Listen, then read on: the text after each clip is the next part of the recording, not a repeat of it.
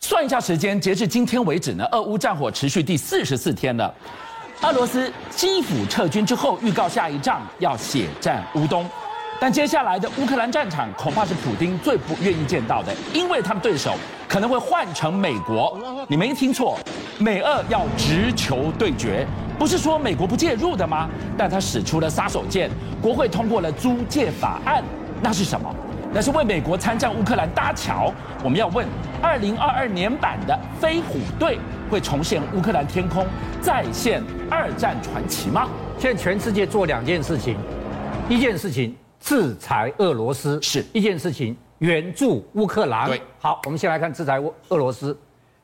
第一个，联合国人权理事会通过把俄罗斯暂停这个会员，是，俄罗斯递了一张辞呈，嗯我退出。求人得人，这是第一次俄罗斯被退出联合国的委员会。是二零一一年利比亚退出，俄罗斯是第二个。好，这个更恐怖，这什么东西？俄罗斯还是持续卖天然气跟石油，对，给这个欧洲国家。是欧洲国家，你卖我，我要给你钱，要对不付对？钱啊呢、付的六千亿台币，我不付你了。哎，你都拿了我东西，你不付钱啊呐、对我把六千亿台币交给乌克兰，你去重建好。哦，应该是买俄罗斯的油跟气，这些钱不给了，我直接去援助乌克兰，会不会出大事？会出大事。普丁说：“我卖油卖气给你，你当我盘子吗你？为什么不拿钱给我？”是好，这件事情这个制裁很严重。好，我们今天要给大家来看到，就是在这样子的一个打到四十四天的现在，美国五角大厦居然下了一个斩钉截铁的结论，他说乌克兰会赢这一仗。他到底是看到什么？难道是看到了乌克兰人以寡敌众、坚强抗敌的意志吗？这是五角大厦有史以来第一次说，绝对乌克兰是胜利的。是哦，为什么他要讲这句话？是尾巴我一定要讲给大家听。好，我先讲一个最近最热门的这个视频，哇，各位看，这简直是热疯了。这是从基辅北方是俄罗斯的一个装坦克部队跟对装甲部队在撤退，突然之间，一辆火炮棒起来打到第一发没打中，看到没有？从这边发出来，看到没有？砰一下，第一发没打，第二发砰也命了一个装装甲车，结果你看这一发没打中，看到没有？然后俄俄罗斯坦克部队不知道发生什么事情了，他们就帮忙盲目开火，你知道第一第一波开火朝哪里开？朝哪里？这个这个装装甲车明明在这里，对不对？是这十二点钟，他朝三点钟的方向打，乒乓乓乓乓乓，把一个房子打燃烧，你看到没有？乒乓打完以后不对，然后他第二发出来以后，他开始朝五六点钟方向打，这个看，砰砰砰砰，朝五六点钟方向打，然后还发了一枚火箭弹。其实真正这个乌克兰坦克在这里，哦乌克兰坦克在这里，居然第一发可能紧张，邦起来越没打中，是。第二发棒姐就打了一个装甲运兵车，第三发又没打中，第四发棒打个 T 七二坦克，这个代表什么？俄军已经胆战心惊了，惊慌失措了，而且乌克兰伏击的行动开始慢慢奏效了。好，现在乌克兰已经下了最后通牒了，趁着还有机会，赶紧撤退。从哪撤退？从哪个地方撤乌退东跟乌兰。要出大事了，乌东因为我一定要跟大家讲，五月九号是俄罗斯的胜利日，普京一定要在胜利日交出胜利的成果。那距五月九号胜利只剩下一个月，一个月的时间，他现在已经从这个基辅这里对撤往白俄罗斯了，是，所以他必须第一个要在乌东要拿下顿内茨克跟卢甘斯克、对这两个地方一定要清楚，这是基本盘。第二个在乌南地方，马利波、赫尔松、奥德萨，这是第二次要获胜的。因此，他为了获胜，在乌东一定会用强力、残忍的手段去攻击。因此，现在乌克兰下最后通牒，百姓们啊，趁着还有机会，赶快撤离。马老师告诉我们，血战乌东如果无法避免，但接下来普丁也没好日子过，他将面临的敌手恐怕不只是乌军，而是美国。我刚才一开始讲了，五角大厦说乌克兰绝对会获胜。是美国为什么敢讲这句话？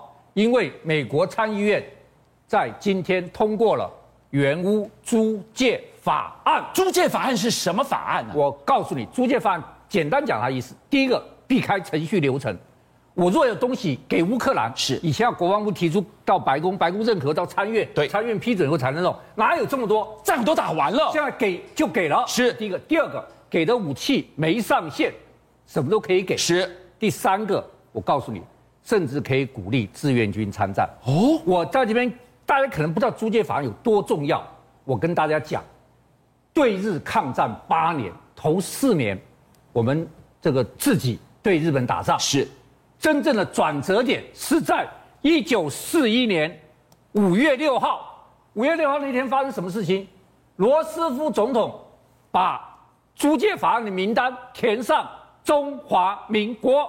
是中华民国在那天一填上租借法案，对日抗战出现了一个大转折，起了什么样拐点的作用呢我？们就开始迎向胜利。好，这租借法案一填之后，注意看，本来一百架 P 四零的战斗机要给英国的，鲨鱼造型的，当然后来变飞虎，好是给要给英国的，你知道发生什么事情吗？租借法案一签下去，这一百架给中华民国，啪就来了，一三分之二停在昆明，是三分之一停在仰光。那来以后谁飞呢？中华民国空军不会飞了。好，当时注意听，一九三七年陈纳德这个将军来到了大陆，就给见了宋美龄，宋美龄空军之母。对，宋美龄说：“你帮我，你帮我好。”陈纳德将军就在台就在中国大陆待了四年，帮我们的空军。结果一九四一年五月六号，租借法案一通过之后，就给陈纳德讲，八月一号这么快就成立了飞虎队。我告诉你，当时飞虎队成立三个中队，我一定要跟大家讲清楚。第一个中队叫做亚当夏娃中队，第二个中队叫熊猫中队。取这样可爱的名字，这两个中队住在昆明，是第三个中队叫地狱天使中队，住在仰光。你知道发生什么事情？那个日本人他就老是来轰炸昆明，就他没有战斗机跟随，你知道为什么？因为他是空优。这时候，梆一下，日本来昆明，是十架轰炸机来了，他们没有想到的时候，死死神在前面迎接他们了。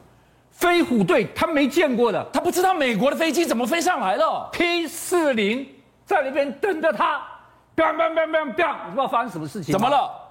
六架被击击沉，三架冒烟重伤，打下了一个九比零的战绩。将近一年，日本人不敢来炸昆明了。哇，原来租借法案比核武杀伤力更强那我啊！告诉你，那是为什么叫飞虎队？本来是鲨鱼造型嘛，是因为昆明的报纸，全国报纸都说，在天上会飞的老虎，所以叫飞虎队。这飞虎队一出来，你知道发生什么事情吗？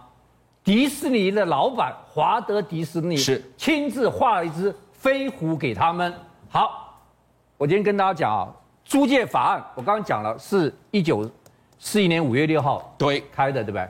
但是因为飞虎队太厉害了，到了一九四二年美国国庆日七月四号，说飞虎会不不准再飞了，因为你知道他们打下一个什么成绩吗？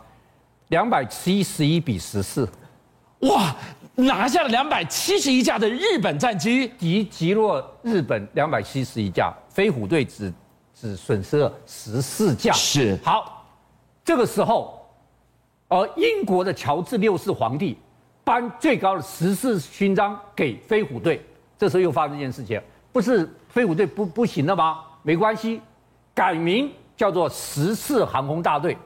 这个时候，我们给十四航空大队讲说，印度、英国的跟美国的物资都送到印度，那能不能从印度运到重庆？这下傻住了，全世界没有人敢飞这个航线，你知道为什么？这个八百多公里要飞越喜马拉雅山。这是多危险的一条航哎呀线啊！这个我跟你讲，我老爸是空军啊，是这有多危险？他最高的地方要飞七千多公尺，是而且这个叫做驼峰航线。你知道为什么叫驼峰航线呢？因为那个山像驼峰一样，是你要在这个山里面这样飞。哦，看到没有？这叫是驼峰航线。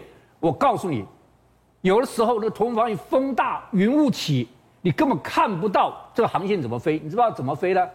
靠地上那个飞机摔下去那个那个脆片的闪光，太阳照的闪光，折射上来，折射上从来空中看下从去，空中看下来才能够一路这样飞过去。哇，只是蒙着眼飞耶。，对，哎我告诉你，美国的这个第十四航空队在整个抗战期间，为了飞驼峰航线，损失了五百六三架飞机，是一千五百人。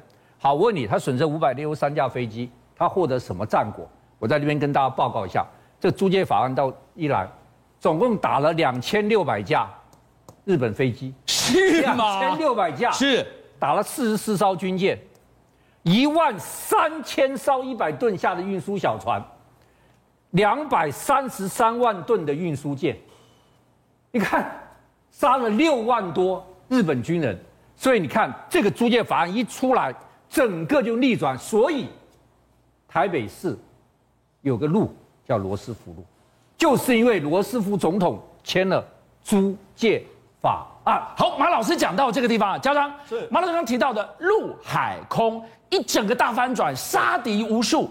所以刚刚为什么形容说这个国会通过的原屋租借法嗯案，恐怕是比核武更剧烈、更直接的杀伤攻击？你怎么看？有人说这个租借法案叫做民主兵工厂，什么意思呢？就是我不给你现金，我给你物资，我给你人员，我给你技术，这个比啊我给你钱帮你打仗还要来得快。所以现在来讲呢，全世界的外国媒体呢都在观察，美国如果这样子提供了租借法案给乌克兰的话，它有两个意义，第一个就是说美国实质可能它的中立角色会改变了。也就是说，他不再那么中立的，好像只是嘴上说说外交而已。他现在实质上提供了物资跟人力。第二个事情是，如果美国这样投入以后，会不会被俄罗斯认为你是参战了？是把你当成敌对的一美方俄？就直球对决了。那就是直球对决是没有打变化球的机会了。是所以这个情况我们要非常小心租借法案接下来的影响。回头你来看，刚刚通过的原屋租借法案过了，人力物力怎么送进去？美国给了一百架弹簧刀无人机，这弹簧刀无人机可以做远端攻击，也可以做直接自杀攻击，这个根本是俄罗斯坦克的噩梦。那我今天要在这边正式跟你讲，弹簧机无人机一百架根本是小菜一碟。当租借法案一一通过之后，我问你，乌克兰上空有没有可能飞的是 F 十六？ F 十六要飞进来了吗？因为租借法案就是我依法有据了。我依法有据了，是我什么东西都可以快速的、无上限的，通通给你，甚至于荷兰的 F 三十五会飞进来飞一飞呢？我告诉你，当租借法案一通过的时候，什么事情都有可能。邀请您一起加入五七报新闻会员，跟俊相一起挖